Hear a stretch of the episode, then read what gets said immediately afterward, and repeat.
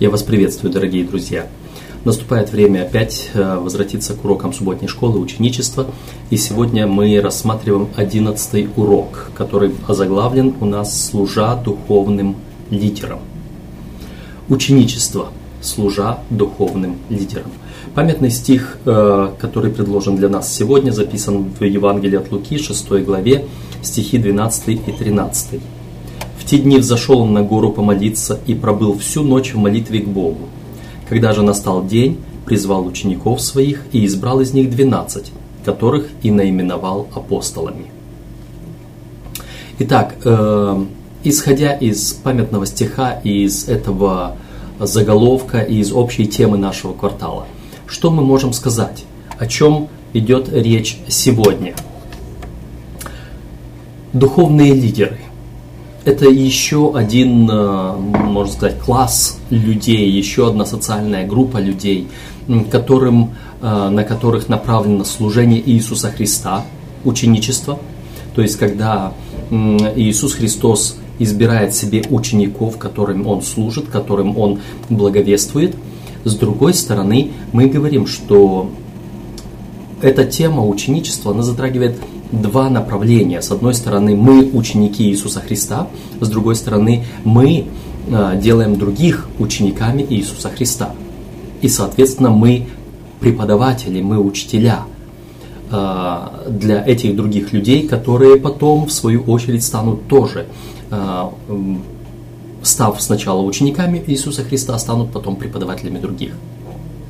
И вот до сих пор мы говорили о самых разных группах людей, направлениях, социальных классах и так далее. Мы говорили о бедных, богатых, мы говорили э, о знатных, незнатных, мы говорили об обычных людях, мы говорили о власти имущих, э, мы говорили о разных этнических группах. Сейчас речь идет о духовных лидерах. Вообще-то духовные лидеры уже однажды затрагивались вместе с, с прочими лидерами вместе вообще с власть имущими. Там затрагивались и духовные лидеры. Между прочим, в памятном стихе как раз и говорилось, что некоторые из священников приняли истину. Сегодня, а, кажется, речь идет о призвании учеников Иисуса Христа. А, значит, эм, если раньше мы говорили о духовных лидерах э, вместе с обычными лидерами – то речь шла, а, скорее всего, если мы так можем интерпретировать, а, в том числе и служение, допустим, например, лидерам других деноминаций, других церквей. Сегодня речь идет об избрании учеников, которые стали духовными лидерами Церкви Христовой. Поэтому здесь как бы э, рассматривается такой э, конфликт. Э, кто должен служить вот этим духовным лидером в церкви Христовой? Или же это урок будет только односторонний, э, что он только направлен к самим церковным лидерам и о том, как они должны служить, служить кому? Сами себе? Или вот те рядовые члены церкви, которые тоже изучают этот урок, будут воспринимать себя как духовных лидеров, тогда о чем речь, или себя вправе служить каким-то образом тем духовным лидерам, которые лидеры над ними. Видите, тема этого урока довольно-таки сложная – в этом понимании, чтобы вписаться в наше общее представление э, всего квартала, все, всей темы ученичества. То есть мы говорим на протяжении всего квартала о том, что мы становимся учениками Иисуса Христа, чтобы потом учить других и приводить их и делать их учениками Иисуса Христа, чтобы они потом, в свою очередь, научившись у Христа, э, учили других, приводили и их делали, и таким образом волна ученичества продолжалась бы. И это все хорошо, когда мы э, понимали себя что я такой же ученик Иисуса Христа, как и рядом находящийся возле меня брат или сестра, независимо от того, какое положение в церкви они занимали бы.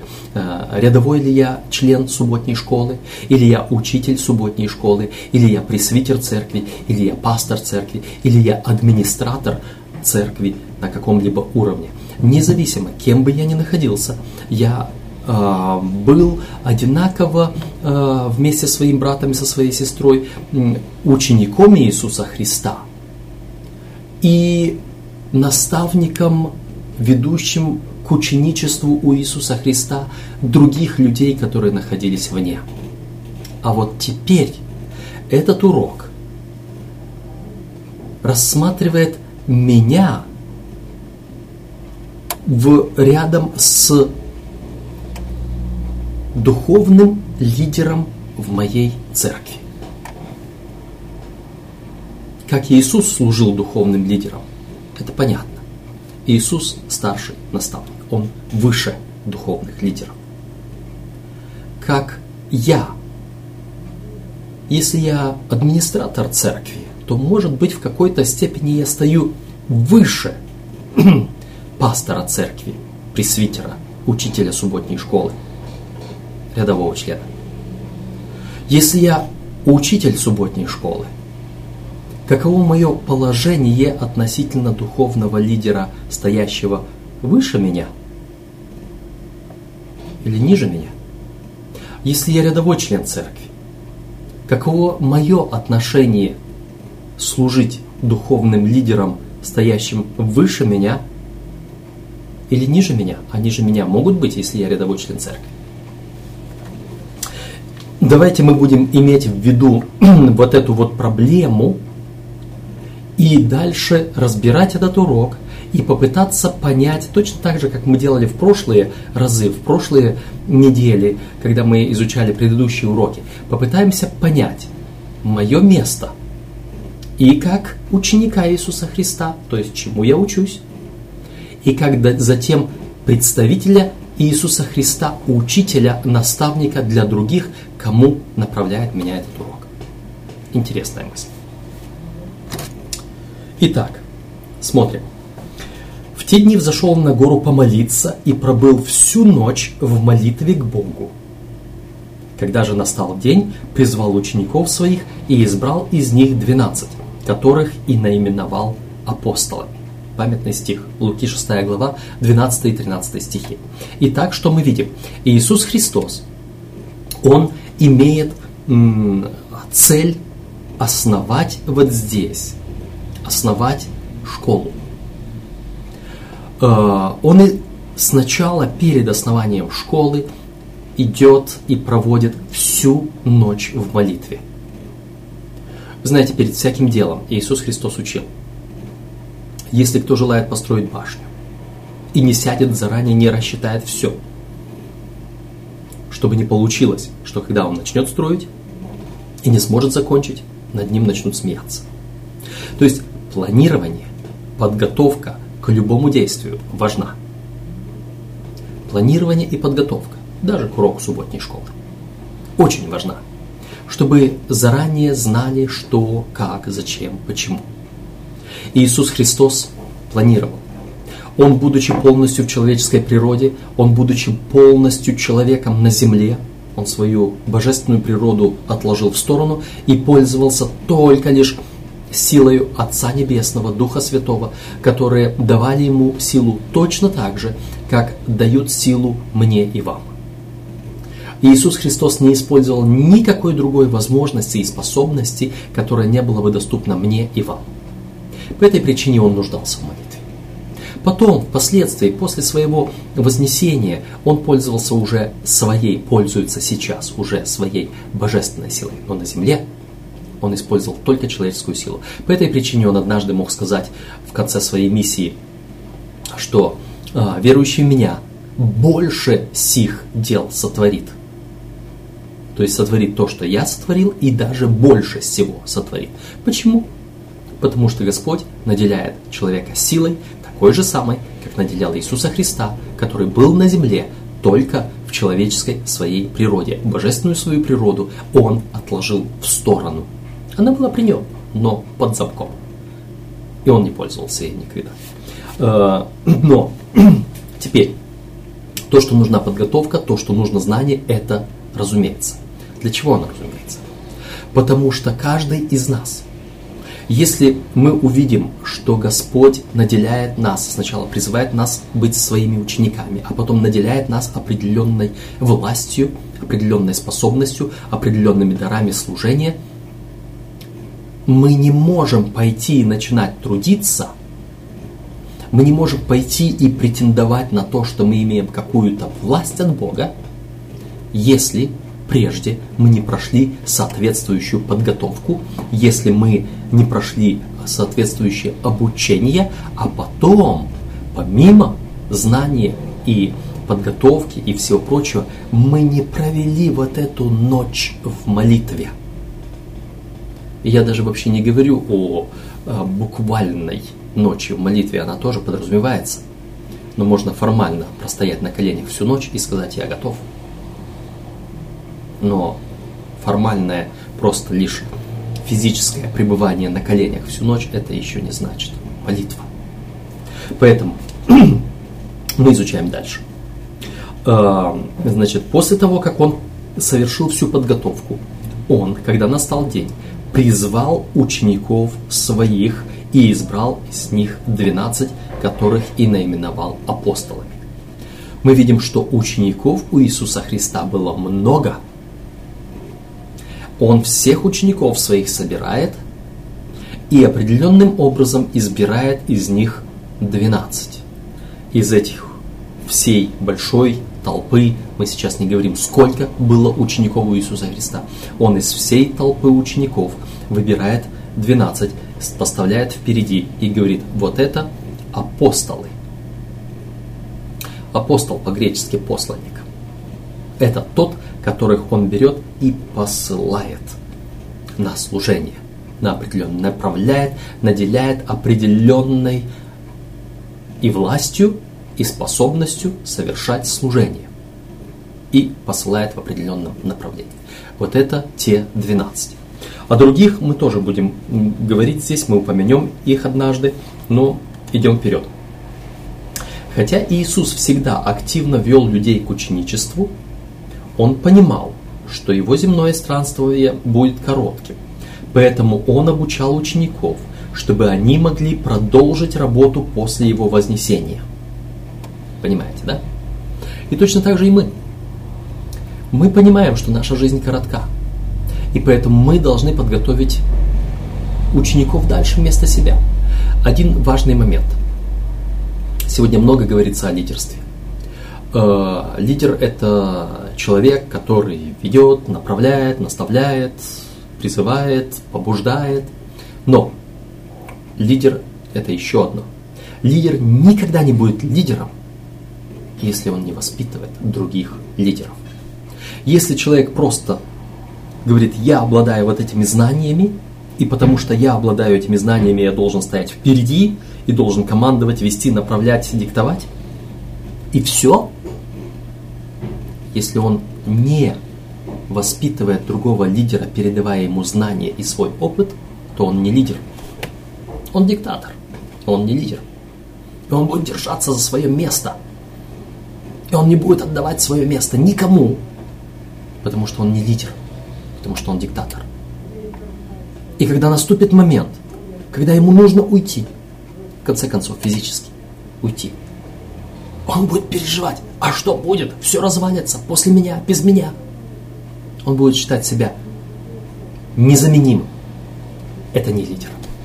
Лидер – это тот, который с самого начала своего лидерства заботится о замене, зная, что незаменимых нет, зная, что мне тебе должно расти, а мне умоляться, зная, что мне нужно будет рано или поздно уйти со своего места и уступить его другому. Вот это лидерство. Каждый, кто считает себя лидером в том или ином месте, если он держится за свое место цепко и не хочет конкурентов, он не лидер, он диктатор, и ему не место в лидерстве.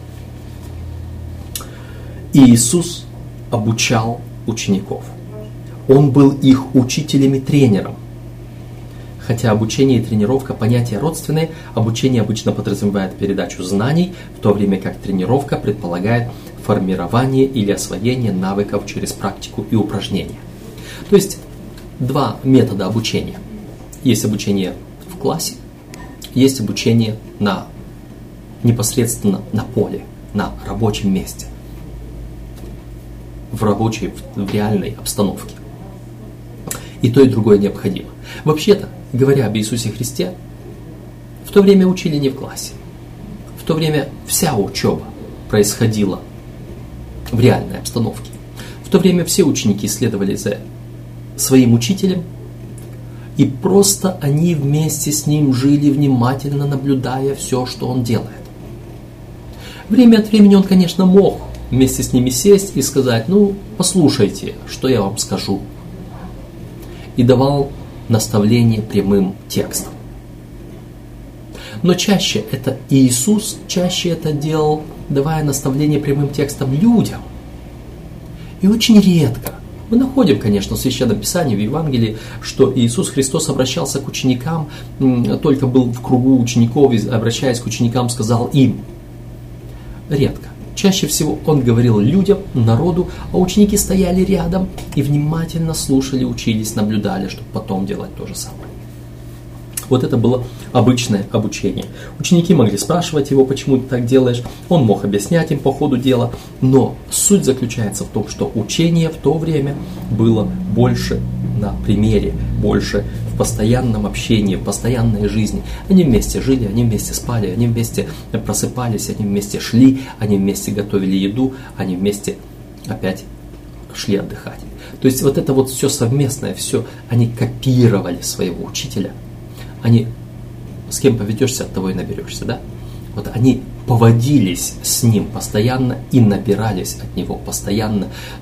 И другой текст из Священного Писания. «Взираем и преображаемся от славы в славу в тот же образ, как от Господня Духа».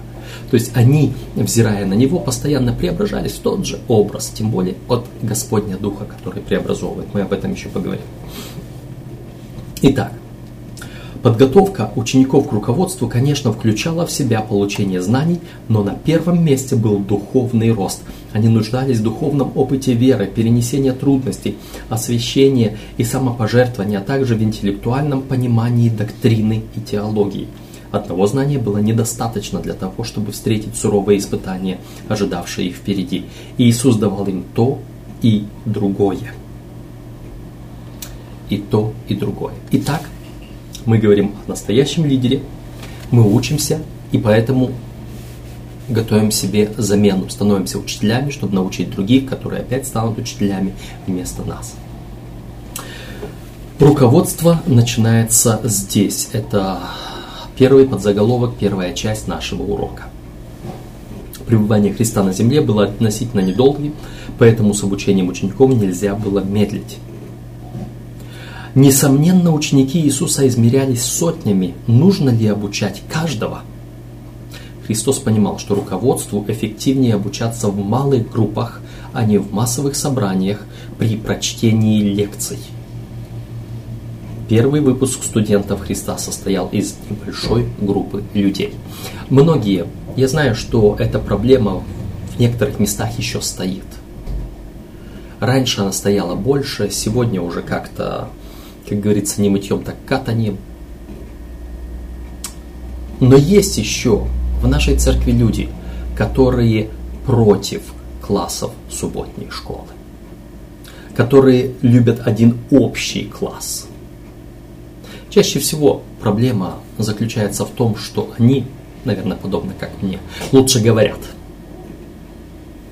Просто говорят, сами выложатся все, лекцию прочитают – на публике постоят, перед всеми встанут. И, конечно, говорить большому залу это авторитетнее, чем говорить маленькой группке. Может быть, по этой причине. Может быть, по другой, не знаю, не скажу. Э, обычно аргументируют шумом. Но, хотя действительно в некоторых случаях это действительно шумно, иметь несколько классов в одном помещении. Но полагаю, что это более слабый аргумент чем другое. Лучшее обучение будет в малых группах. И Иисус избрал 12 человек, это, наверное, оптимальная группа 12 человек. По-разному говорят разные люди. Кто-то предлагал оптимальную группу в 6 человек. Мы сейчас не будем говорить об оптимальной группе. Мы говорим сейчас об, о том, что чем меньше группа, тем лучше идет обучение. Потому что в небольшой группе они в кругу могут общаться все. За короткое время, за этот час, который плюс-минус час, который отведен на урок субботней школы, а иногда только полчаса, э, каждому человеку в большом зале высказаться невозможно, а в маленькой группе, да, можно. Э, побудить каждого, затронуть каждого э, невозможно в большом зале, в маленькой группе это можно. По этой причине более того, даже я поделюсь своим личным опытом. В детстве а, я помню себя, уроки субботней школы мы проходили среди недели по домам. Каждый вторник или среду в разное время, в разных местах было по-разному.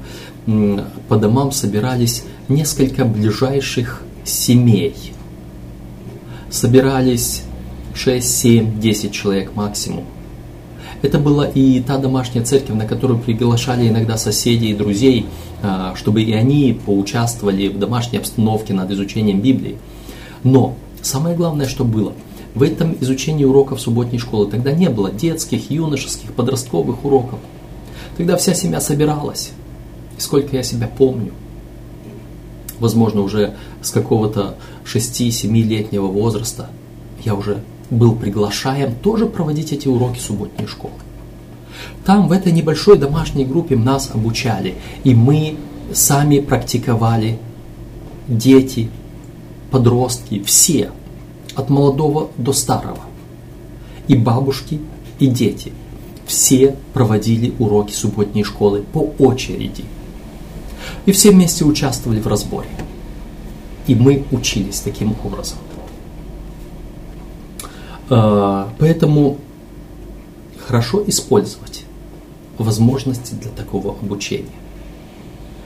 И вот здесь, может быть, когда мы говорим о субботней школе вот в таком виде, когда каждый имеет возможность не только вставить свое слово, грубо говоря, в общий диалог учебы, но еще имеет возможность попрактиковать преподавание для своей группы.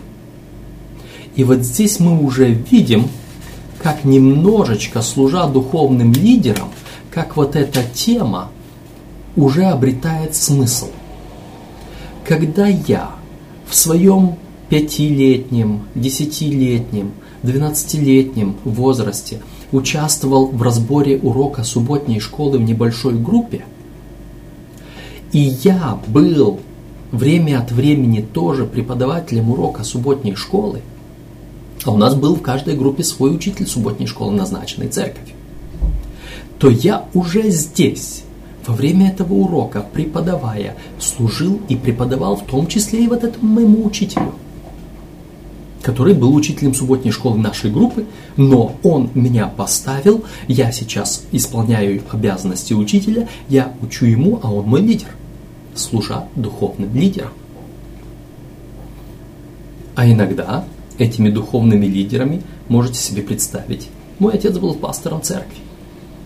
И вот здесь мой отец пастор церкви в этой же самой э, группе урока субботней школы, а здесь у нас есть учитель субботней школы, который кажется по статусу, по церковной иерархии ниже пастора.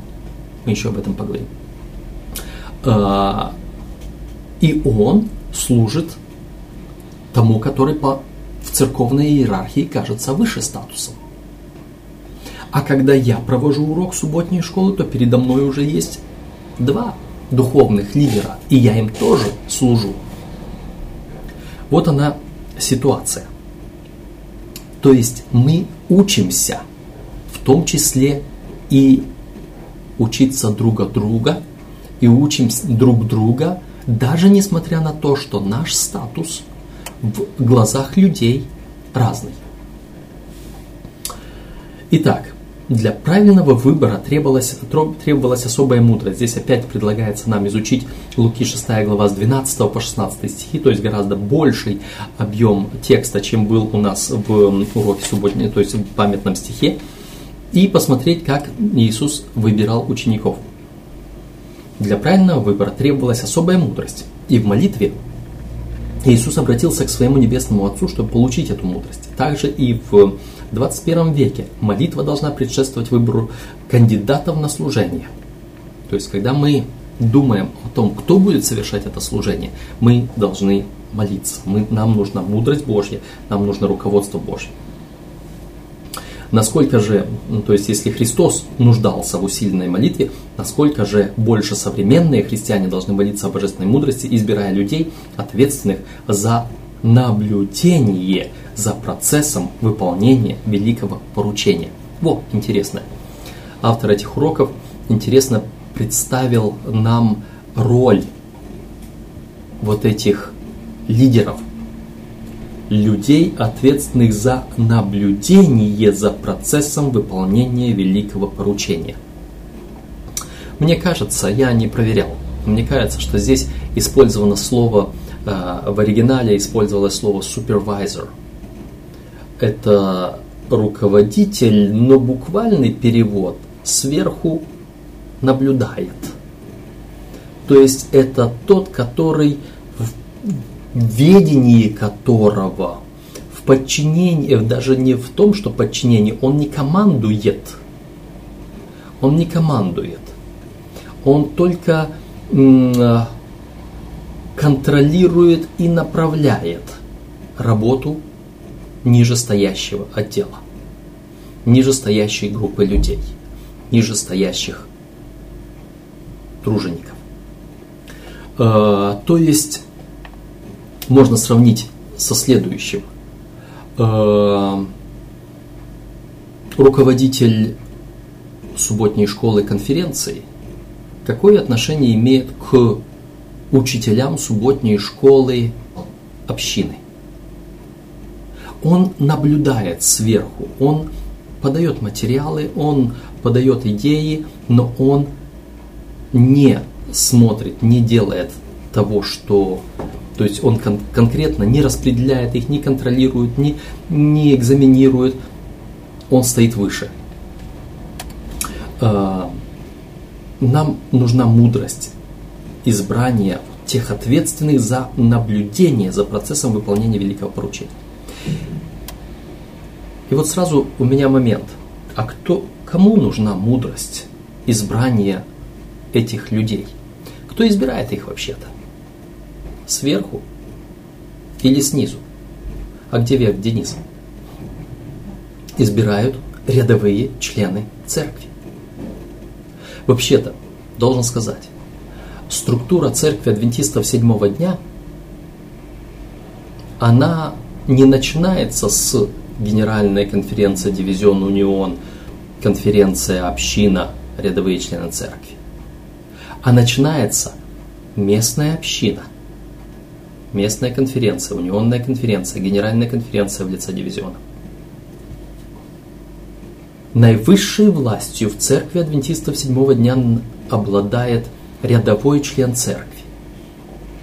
Это от рядовых членов церкви зависит все в общине. Они избирают своих делегатов на съезды, которым, которых уполномачивают избрать тех или иных людей на руководство. И вот здесь как раз об этом говорится – Насколько же более современные христиане должны молиться о божественной мудрости, избирая людей, ответственных за наблюдение за процессом выполнения великого поручения.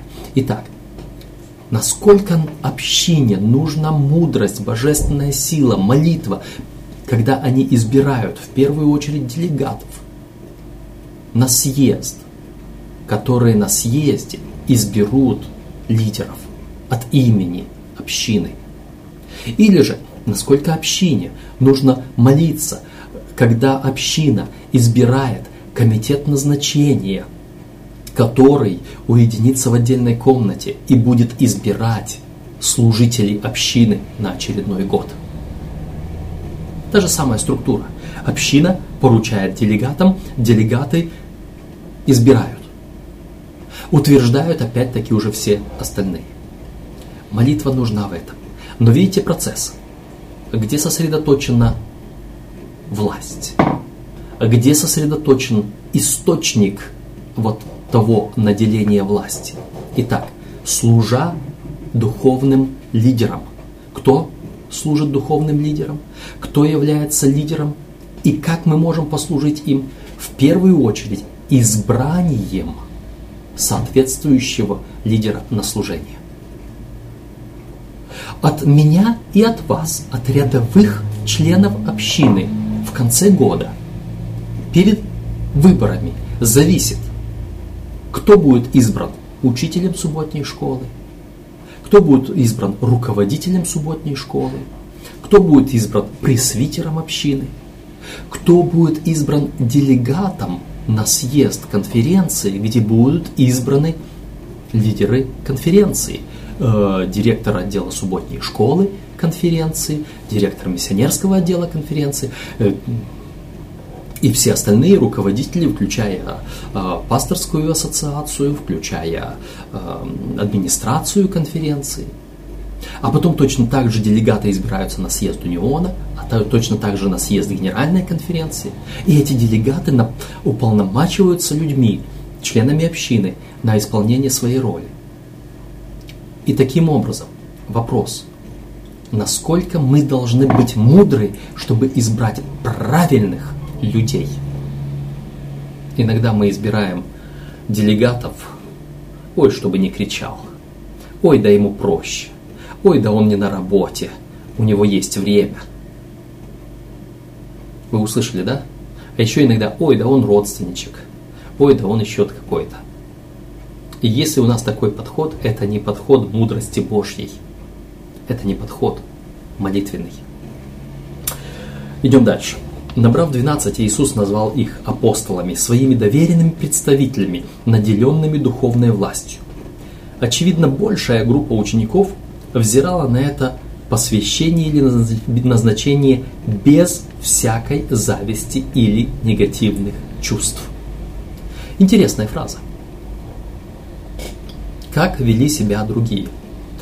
Хм, очевидно, я не знаю, кому было очевидно, почему автор этого, составитель этого урока именно такую фразу подобрал. Но сами ученики между собой, между прочим, довольно-таки много спорили, кто из них больше. И даже Иисус неоднократно их останавливал и спрашивал, о чем вы рассуждали между собой. И они были вынуждены молчать. И он, Иисус неоднократно им преподавал уроки, что кто желает быть большим, да будет слугой всем. Между прочим, интересный момент. Кто желает быть большим, да будет слугой всем.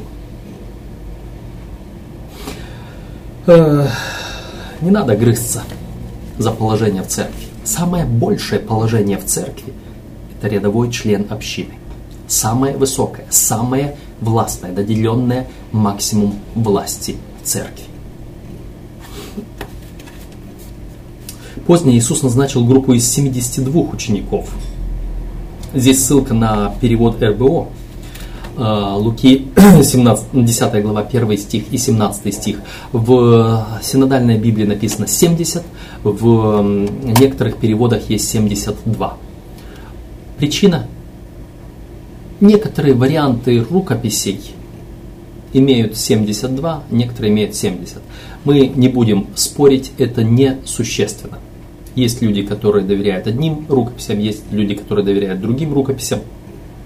В Библии очень многие тексты, очень многие цифры даны округленно. Э, еврейская система исчисления, она округляла очень многое.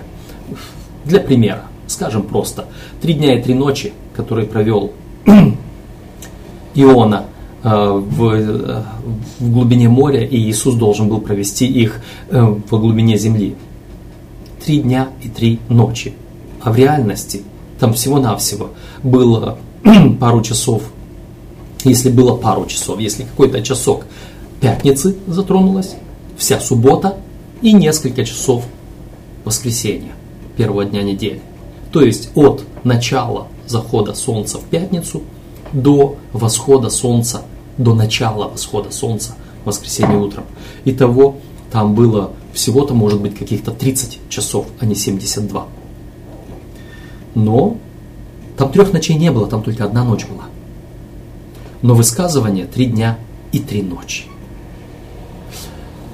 Просто коснулось трех календарных суток.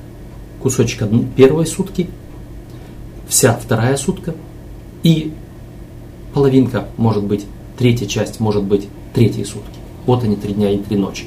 Округленно. Поэтому не будем спорить в отношении 70 или 72.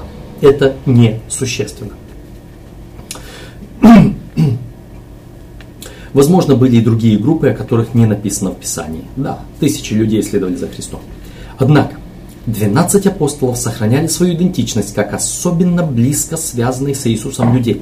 На них возложена была большая ответственность, и поэтому им требовалась усиленная подготовка и великое посвящение. Такая систематизация подразумевает организационную структуру в среде первых христиан. Вот что интересно. Вы знаете, есть сегодня много людей, это кажется немножко не по теме нашего урока, но тем не менее это касается урока нашего. Есть много людей сегодня, которые не хотят признавать церковную структуру, церковную организацию. Они хотят сказать, что это нечто чуждое, что человек должен быть вадим только лишь Святым Духом. Но это беспорядок. Э, апостол Павел в первом послании к Коринфянам, 14 главе, там он говорил о языках, но он там говорил, что и духи пророческие послушны пророкам, потому что Бог, наш Бог не есть Бог не устройства, но мира – так бывает во всех церквах у святых. Он описывал четкий порядок. Я не буду повторять многое из той главы, но вы можете открыть ее и там увидеть ее и прочитать многие четкие порядки, где должно быть именно так и не иначе. И здесь Иисус Христос устанавливает церковную структуру. Он лидер. Он поставил 12 апостолов. Далее идут 70 учеников – далее идут те, которых нужно учить. Мы еще будем говорить далее о еще одном, о еще одной структуризации апостольской церкви.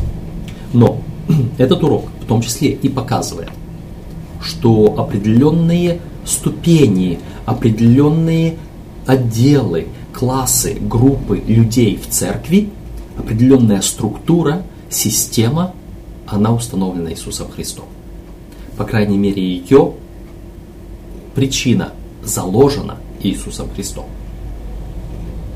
Христос наделил руководителей этой организации способностями и образованием, соответствующим возложенным на них задачам.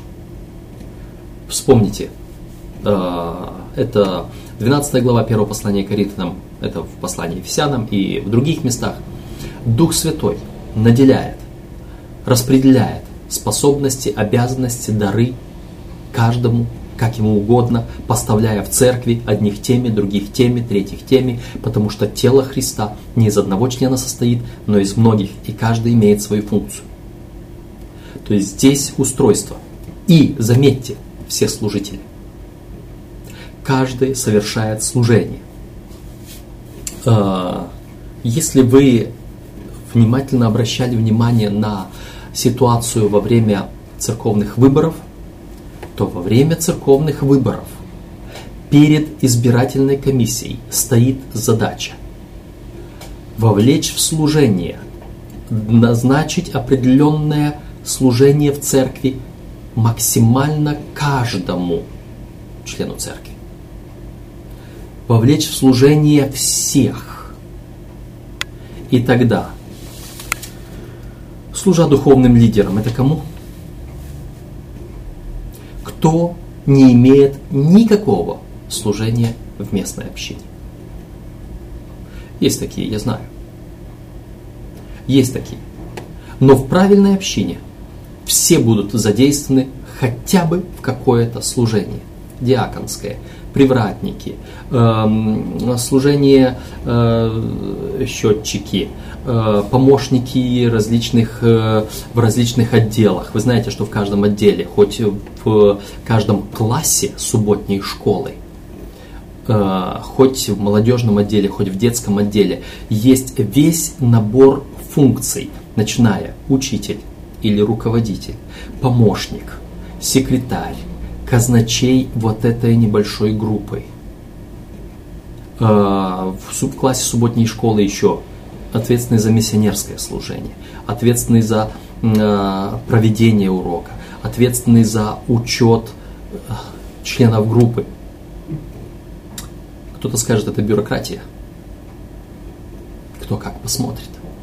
Это служение. Каждый вовлечен в свое служение. Не может один человек делать все. И в нашем организме столько много разных органов, и ни одна клеточка нашего организма не существует напрасно. Она выполняет свою функцию. Не будь ее, наше тело не существовало бы так, как должно. И когда одна из клеточек тела начинает вдруг что-то преобразовываться не так, знаете, как это называется? Рак. И это настолько опасная вещь, что отсюда, от одной раковой клетки, может умереть весь человек, весь организм. Поэтому каждый рядовой член церкви – это служитель Господень. И если мы к этому еще добавим то, то, что апостол Петр сказал, что все мы являемся царственным священством, народом святым, людьми, взятыми в удел, чтобы возвещать совершенство призвавшего нас святого в чудный свой свет, все мы, цари и священники Божии, то все мы лидеры, все мы христиане. Э, как бы там ни было, смотрим, мы переходим к следующей части, знание и опыт. И это, эта часть, э, она, она разделена на две части, знание и опыт, мы об этом будем говорить. Э, мы уже начали с того, что обучение есть теоретическое, есть практическое. Э, но здесь касается немножко другого знания и опыта. Знание, да, это теория, опыт это практика, но здесь э, любое преобразование включает в себя информацию. Да, теория нужна. Иисус Христос наделял учеников теорией. В то же самое время они на личном опыте многое это все проводили. Э, значит, смотрите, Иоанна 16 глава 7 по 14 стихи. Текст, который Иисус Христос говорил значит, э, перед своим уходом. Э, я не оставлю вас сиротами, пошлю утешителя, утешителя, который придет, научит вас, наставит, обличит вас э, о грехе, о правде, о суде, наставит вас на всякую истину, я многое хочу вам сказать, но вы не можете вместить, поэтому он придет и научит вас. И вот, вот эти моменты, э, насколько ограничено интеллектуальное знание само по себе в понимании и опыте истинного христианства.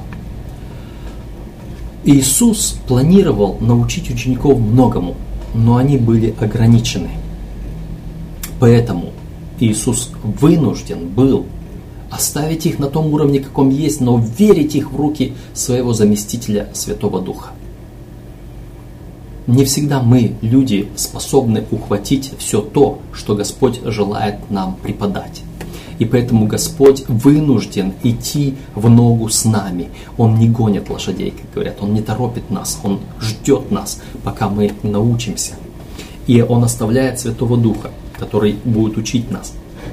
И вот здесь библейское знание вместе с Духом Божьим составляет некое, некое духовное соединение, которое преображает как отдельные личности, так и общество. С одной стороны, Иисус мог бы сказать так, зубрежка, вот вам набор уставов положений, завтра я вас спрошу, вы зубрите. Так сегодня поступают очень многие учителя.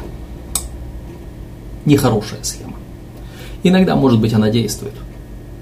Но нужно проработать и на опыте это все употребить, и вот тогда будет лучше. Учение на практике. Но и это практическая часть. Если мы возьмем только лишь практическую часть и мы посмотрим, вот это делается так, вот это делается так. Э, я вспоминаю, когда я учился на автослесаря. Просто показать, что вот это идет вот сюда, вот это идет сюда, это сюда, сюда, сюда, сюда. Я могу собрать, я могу что-то сделать, отремонтировать. Но я не могу понять, что происходит. Вспоминаю, когда появились новые детали. Э, я не знаю, может быть, э, то, что я сейчас скажу, для кого-то это будет абракадаброй. Но это был разгрузочный кран пневматической системы автобуса Викарус, который я ремонтировал. Появились новые образцы вот этих разгрузочных кранов, которые должны были определ... держать определенное давление. И прежде чем мы, когда старый сломался, мы его ремонтировали старые полностью. Перебирали, разбирали, заменяли запчасти, все, что нужно делали, работает. Он не работает, не держит нужное давление, мы его отремонтировали, сделали, держит нужное давление. Появились новые системы. Через некоторое время по той или иной причине сломалась. Приносят на ремонт. Разбираем, все сложили как нужно, собираем, не работает. Все, что мы делали, снимали новую систему, ставили старую, с которой мы могли работать. Я получил со склада два новеньких разгрузочных крана новых работающих, проверил, работают. Разобрал, посмотрел, собрал, включил, не работает. Необходимо было не просто знание, что сделать и как сделать. Необходимо было изучение, изучить новый принцип работы этих кранов. Пока не обучил, сколько не пытаясь разобрал, собрал, не получится. Нужно было определенное знание. Вот об этом здесь и говорится. С одной стороны, практика, с другой стороны, определенное знание вовлечены.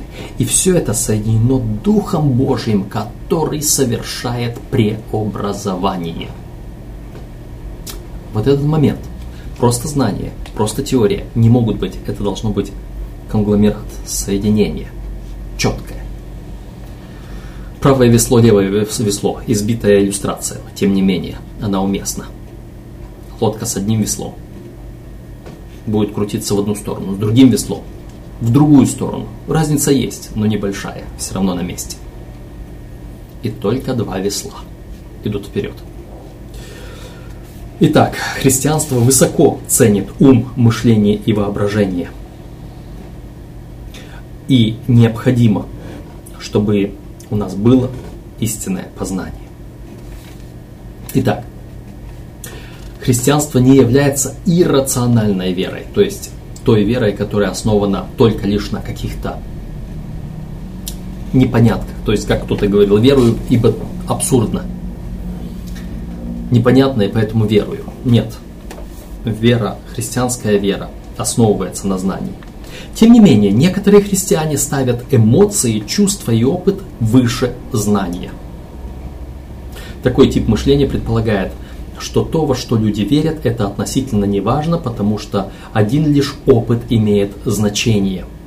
Послушание и верность особым истинам считаются относительно неважными измерителями духовной подлинности, становятся эмоции и религиозное возбуждение. Целый ряд христианских деноминаций. Они и говорят, вы знаете, веруй и спасешься. Вот у тебя должны быть, если есть у тебя исцеление, если есть чудеса, если есть какие-то другие вещи, если есть откровение сверхъестественное, значит у тебя истина. И неважно, во что ты веришь в отношении субботы, в отношении закона Божьего, в отношении благодати, в отношении другого. Самое главное, что у тебя есть, видишь, ты чувствуешь, вот ты приходишь сюда, о, ты чувствуешь экстаз, дрожь, мурашки по телу, это тоже имеет свое значение, но не настолько великое. Само существование Писания противоречит этому бессмысленному очарованию опытом. Опыт без знания становится перегруженным реактивным снарядом, запущенным в неопределенном направлении. И наоборот, знание без опыта лишается жизни и часто превращается в законничество. Настоящие христианские лидеры понимали необходимость развития этих обоих составляющих не только в себе, в себе, но и в тех, над кем они трудились. А что если я только знаю, я знаю теорию всю, а на практике столкнулся с чем-то в жизни и разочаровался, и перечеркнул все свои знания и ушел от Бога. То есть и то, и другое. Мы не должны баланс нарушать. Знание без опыта, опыт без знаний. Это две разные крайности. Вера плюс дела – это то же самое. Итак, Луки 6 глава 20 по 49 стихи. Это Нагорная проповедь в кратком изложении, изложении евангелиста Луки. У Матфея она занимала несколько глав, здесь половину главы. Каким образом знание и опыт рассказывается в этих текстах? Здесь, ну, слепой ведет слепого, или ученик выше учителя, или ниже учителя. Иисус Христос разбирался в этих двух текстах. Дерево познается по плоду, слушающий и исполняющий. Вот эти моменты в этой части Нагорной проповеди Иисуса Христа, записанной евангелистом Лукой, вот эти моменты, они как раз и говорят об этих двух частях. Есть слушающий, есть исполняющий. Дерево мы можем узнать по тому, какой плод оно приносит. Ученик не выше учителя, но когда преуспеет, то он становится равным учителю и может его и превзойти. Слепой ведет слепого. Если он слепой, то он оба упадут в яму. Но если он зрячий, то он должен пользоваться этим. И, и тогда будет. То есть вот эти моменты. Христос передавал преобразующие знания.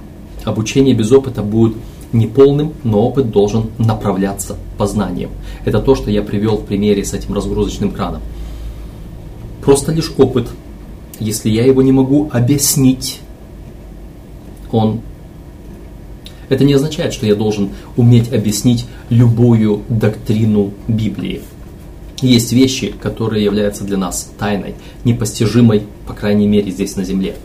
Э, Римлянам 1 глава с 18 стиха там говорится, «Ибо что надобно знать о Боге, явно для них, потому что Бог явил им. Но как они, познав Бога, не прославили Его как Бога, но осуетились в мудрствованиях своих, в бессмысленности своей обезумели. Потому Бог и предал их постыдным страстям. Вот какая взаимосвязь.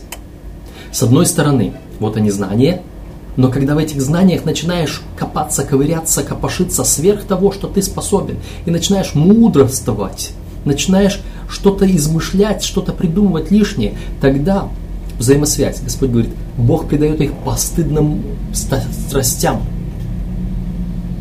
вот, вот эти вот две вещи, которые кажутся полярны находятся, они потом соединяются. Если нету одного и нету другого, то оно соединяется в вырождение. Во всякое глупое философствование и во всякие глупые страсти. Поэтому нам важно, чтобы у нас был вот этот баланс мудрости в тех рамках, которых Бог открывает, и опыта в тех рамках, к которому Бог призывает. Миссионеры 21 века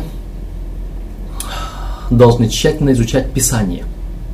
Также они должны сеять библейское учение. Бог ожидает от опытных верующих упорства, что они будут терпеливо направлять новообращенных постоянно растущему пониманию и осознанию ценности прекрасных, изменяющих жизни христианских истин. Вот здесь христианская истина, которая изменяет жизнь человека. И вот в этом и есть опыт – мы вспоминали прошлые разы э, текст э, из Исаия 55 главы, где говорится, как дождь и снег не сходят с неба и не возвращаются, но делают землю способной произвращать, дают силу семени, дают силу руке, которая пожинает. Так, Слово Божье, сходящее от Бога, исходящее из уст Божьих, не возвращается к Нему тщетно, пока не исполнит того, ради чего оно послано. Слово Божье обладает силой. Библия плюс Дух Святой в молитве полученной – это сила, преобразующая человека.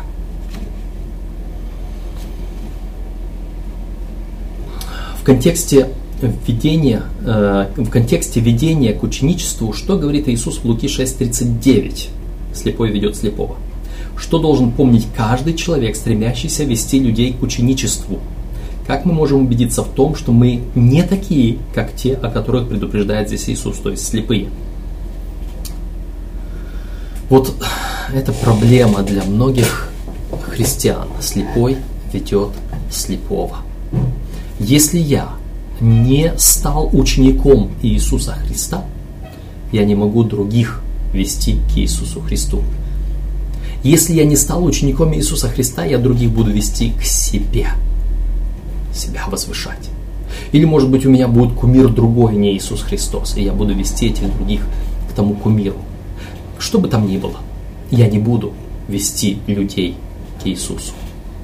Это Иисус однажды говорил фарисеям, которые упустили его из виду. Он говорит, вы обходите сушу и море, чтобы приобрести одного, и делаете его еще худшим сыном гиены, сыном погибели, чем сами. Вот что происходит, если мы, слепые, ведем слепых. Первые руководители. Иисус избирал самых простых. Почему? Почему Иисус прошел мимо образованных, красноречивых членов Синедриона? Мимо самоправедных учителей избрал простых. Э, есть такая древняя легенда, предание, сказание, что к одному из великих ораторов прошлого – регент что ли, или кто, не суть важно. Все равно проверить невозможно. К одному из них пришел ученик и говорит, ты учишь ораторскому искусству, научи меня. Он говорит, а с тебя двойная плата. Почему? Потому что тебя сначала нужно отучить от старого, а потом научить новому. Вот Иногда мы, приходя к Иисусу Христу, не хотим платить двойную плату, не хотим отучаться от старого. Серьезный вопрос. Не хотим оставить наше старое, чтобы научиться новому. А Иисус Христос проходил мимо таких людей. Он избрал не мудрое мира сего, чтобы посрамить мудрое, говорил апостол Павел. Не знатное, чтобы посрамить знатное. Потому что когда он избрал вот этих простых людей, он намеревался обучить их, чтобы они стали руководителями его церкви. И они, в свою очередь, должны были обучать других и посылать их в мир с евангельской вестью. Для успешного выполнения порученной работы, пишет Елена Вайт в Деянии апостолов, 17 страница, для успешного выполнения порученной работы они должны были быть наделены силой Святого Духа, ибо Евангелие проповедуется не силой и мудростью человеческим, а силой Божьей. Какие-то мудрые учителя изначально, они надеются на свою силу, на свою мудрость. Не хочу сказать сто процентов, есть и скромные, и смиренные, но Господь берет смиренных людей. Знаете, и среди э, простых людей бывают простые, которые не поддаются учению, остаются такими же не означает, что каждый простой выше или лучше мудрого. Господь избирал должным образом. А, Христос прошел не тех людей, которые, как считалось, имели более подходящие качества руководителя. Он избрал тех, которые были готовы научиться и принять правильные качества руководителя. С ними тоже были трудности. Но вот эти тексты, которые здесь приведены, Сафонии 2.3, Матфея 11.29, Иеремия 50.31, Исайя 57.15, они говорят, первые пару текстов говорят о том, что вы должны быть смиренные, смиренно мудрые, кроткие, смиренные. Другие тексты показывают, что Господь против гордых, против корыстолюбивых, против... То есть, видите, да? люди, которые имеют опыт и кичатся этим опытом, знания, и кичатся этим знанием, дипломы, и кичатся этими дипломами, они не подходят. Люди, которые смиренные и скромные, независимо от наличия количества дипломов, они считают себя простыми людьми. Есть разница. Один с кучей дипломов может подойти и спокойно стоять и разговаривать, и учиться, и внимательно слушать простолюдина, простого человека, не задавая ему вопрос о дипломах. А другой, может быть, не имея за, за спиной два класса, но будет подавать себя так, а я. Он будет с пренебрежением смотреть на других, которые кажутся ниже его. будет заискивать перед теми, которые, у которых кажется чуть-чуть более красивый диплом. В Церкви Божией это не проходит. Мы должны быть осторожны, чтобы не сделать неправильных предположений о том, почему Иисус избрал именно таких людей. Иисус не был против образованных людей. Он сам уже в раннем возрасте демонстрировал большие познания. Причина в том, что слишком часто люди, имеющие хорошее образование, богатство или власть, не готовы смириться так, как необходимо смириться руководителям, чтобы Господь мог использовать их. Вот в чем суть. Руководитель должен смиряться. Иисус Христос это показал тем, что Он склонился у ног учеников и даже Иуды. Петр свою неподготовленность в тот момент показал тем, что он воспротивился. Как ты? Петр показал, что он не, не был готов повторить это же самое за Иисусом и склониться ног других, которых он считал более низкими себя. Потом он осознал, и Иисус не зря Петру трижды дал тот же самый экзамен. Любишь ли ты меня? Тогда пойди, паси агнцев моих.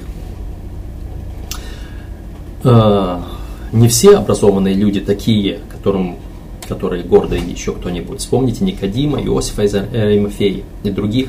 Но очень часто все же многие из них закрыты для руководства Святым Духом. А, Здесь предлагается нам э, текст, помните, Деяние 6, 6 глава 7 стих. «И священникам многие покорились вере». Э, предлагается прочитать 1 Коринфянам 9.19 и Филиппийцам 2.3. Какие качества характера здесь выражены, почему эти качества характера важны не только для руководителя, но и для каждого исповедующего имя Христа. Вот здесь мы смотрим – Речь идет, вот этот урок для каждого исповедующего имя Христа. И здесь предложены этих два текста. Э, в одном тексте апостол Павел говорит, я всем поработил себя, чтобы больше приобрести. Готов ли я и ты, подобно апостолу Павлу, поработить себя всем, чтобы приобрести их? Готов ли я склониться и омыть ноги, хоть образно, хоть реально, грязные ноги другого человека передо мной, чтобы приобрести его. Второе. Ничего не делайте по любопрению или тщеславию, но смиренно, мудренно почитайте один другого высшим себя. Когда наши руководители будут почитать один другого, кого другого, другого руководителя? Нет, другого брата своего в церкви выше себя. Вот тогда будет исполнено вот то, что здесь есть. Ничего не делайте по любопрению или тщеславию. Почему руководитель субботней школы должен почитать простого ученика субботней школы выше себя? Потому что его избрал вот этот простой рядовой член церкви. Вы видите взаимосвязь? Кто стоит выше? Вот этот выше, потому что он, от его слова зависело избрание вот этого. Вот что говорит Иисус Христос. Что нам оставил Иисус? Грядущее поколение свидетельствует об успешности предыдущих усилий. Если приложенные усилия дают длительные положительные результаты, необходимо изучать и повторять принципы, которые были использованы. Дело Христа устояло? методология Христа. Получилось? Окей, тогда мы идем. Да, написано, она изменила мир. Что получилось?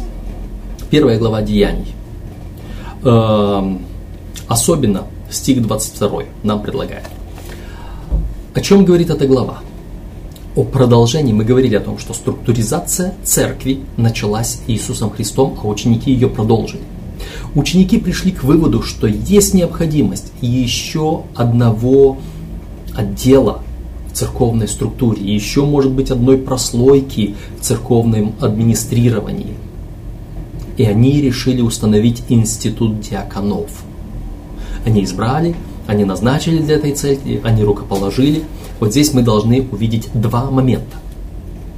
Первый момент – это структура церкви – система церкви, которая развивается, и это должно быть аргументом против тех, которые сегодня борются против церковной структуры, против церковных, церковной администрации и так далее. Но второе, здесь говорится о том, что для чего это было сделано? Чтобы была группа людей, которые постоянно пребывают в слове, в учении. Это э, принцип вот этого урока, который показывает важность и составляющей знания, и составляющей опыта. Кстати, вот эти диакона, которые были избраны. Кто такой был Стефан? Кто такой был Филипп? Чем они занимались? Стефан, которого побили камнями. За что? За то, что он раздавал пищу? Или за то, что он благовествовал? Филипп, его Дух Святой поднял и на ту дорогу пустынную возвел. Для чего? Чтобы он там покормил этого евнуха, едущего в дальний путь, наверное, немножко голодного? Или для того, чтобы он его духовной пищей накормил? Вот те, которым кажется верен опыт, они должны были иметь знания тоже. Заметьте, два весла. Они не разделяются между двумя группами людей в церкви. Они имеются в каждом. Просто при выполнении любого служения нужно и одно, и другое. Между прочим, социальное служение церкви, оно не может быть служением если оно не предназначается для того, чтобы привести человека ко Христу. Иисус Христос, совершая служение, хоть больным, хоть страждущим, хоть нуждающимся, хоть кормя их, хоть что, Он вначале веришь ли, прощаются тебе грехи твои, а в конце иди и впредь не греши. Вера твоя спасла тебя. Социальное служение без миссионерской работы бесполезно это будет простая какая-то благотворительная организация мирская. Когда церковь совершает служение, планирует какое-либо служение, оно обязательно сюда должно заложить в начале и в конце элементы миссионерской работы. Непременно, иначе это не э, служение Христа. Иначе это будет просто пищись о столах, как говорится. Это не диаконское служение, это будет просто служение кафетерия. Иисус установил свое царство и показал принципы, которые обеспечат его рост. Прокладывая дорогу через тьму к свету, Христос избрал руководителей, чьи слабости облеклись в его силу, потому что они полностью зависели от него. Служение раздавания хлебов тоже зависит от силы Иисуса Христа, потому что оно тоже является духовным служением спасения людей. Эм, хотя религиозные вожди относились к ним с пренебрежением, ибо им не доставало образования вот этим ученикам. Они, тем не менее, эти ученики затмили фарисеев своей открытостью, смирением, зависимостью, подлинностью. И вот таким вот образом.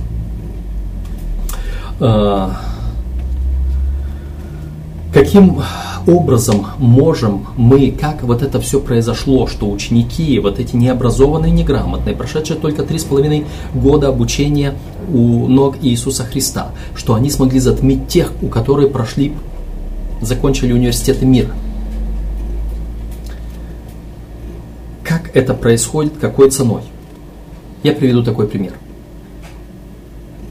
Сапожнику, чтобы убедить ученого физика купить у него обувь, не нужно знать и изучать физические науки или начинать беседовать с физиком о физике. Ему нужно знать свое учение, свое, свою практику и сделать, делать качественные сапоги, качественную обувь. Наша проблема иногда заключается в том, что мы пытаемся с людьми мира сего говорить о их темах, а не о наших, забывая, что если мы знаем духовное, то мы несем это духовное, и в духовном нуждаются все, независимо, кто, кем он является. Даже пастырь, который иногда э, может забыть молиться, изучать Библию для себя, и поэтому терять духовную связь с Господом. Э, ученикам, посланцам Иисуса Христа, предстояло потрясти мир. тот факт, что они были простолюдинами, не ослаблял, а усиливал их влияние, потому что внимание слушателей сосредотачивалось не на них, а на Спасителе. Когда внимание наших слушателей сосредотачивается на том, что мы преподносим, а не на нас самих – когда мы преподаем Библию, несем Библию, потому что мы знаем Библию, когда мы преподаем Иисуса Христа, несем Иисуса Христа, потому что мы знаем Иисуса Христа, независимо от моего положения, я буду принят самыми великими мира сего. Что бы вы хотели видеть в руководителях церкви и почему? Назовите три самые важные для вас качества, которые вы хотели бы в них видеть. Это важная практика для нашего исследования. И в вопросах для обсуждения в конце они даются. Какие вот эти качества лидеров мы хотим видеть? И от нас это зависит, потому что мы служим духовным лидерам. От рядовых членов церкви зависит, какие будут служители. От ученика зачастую может зависеть, каким будет учитель. Обсудите в классе ваши ответы на последний вопрос в уроке за четверг что вы увидели из ответов друг друга. А, затем, а, что мы можем говорить? А, поразмышляйте над идеей сбалансированности между опытом и познанием в христианской жизни. Возможно ли, что люди, разные люди будут нуждаться в разных балансах? Если да, то как нам научиться быть чуткими и внимательными к этому различию в наших усилиях – и вести людей к ученичеству.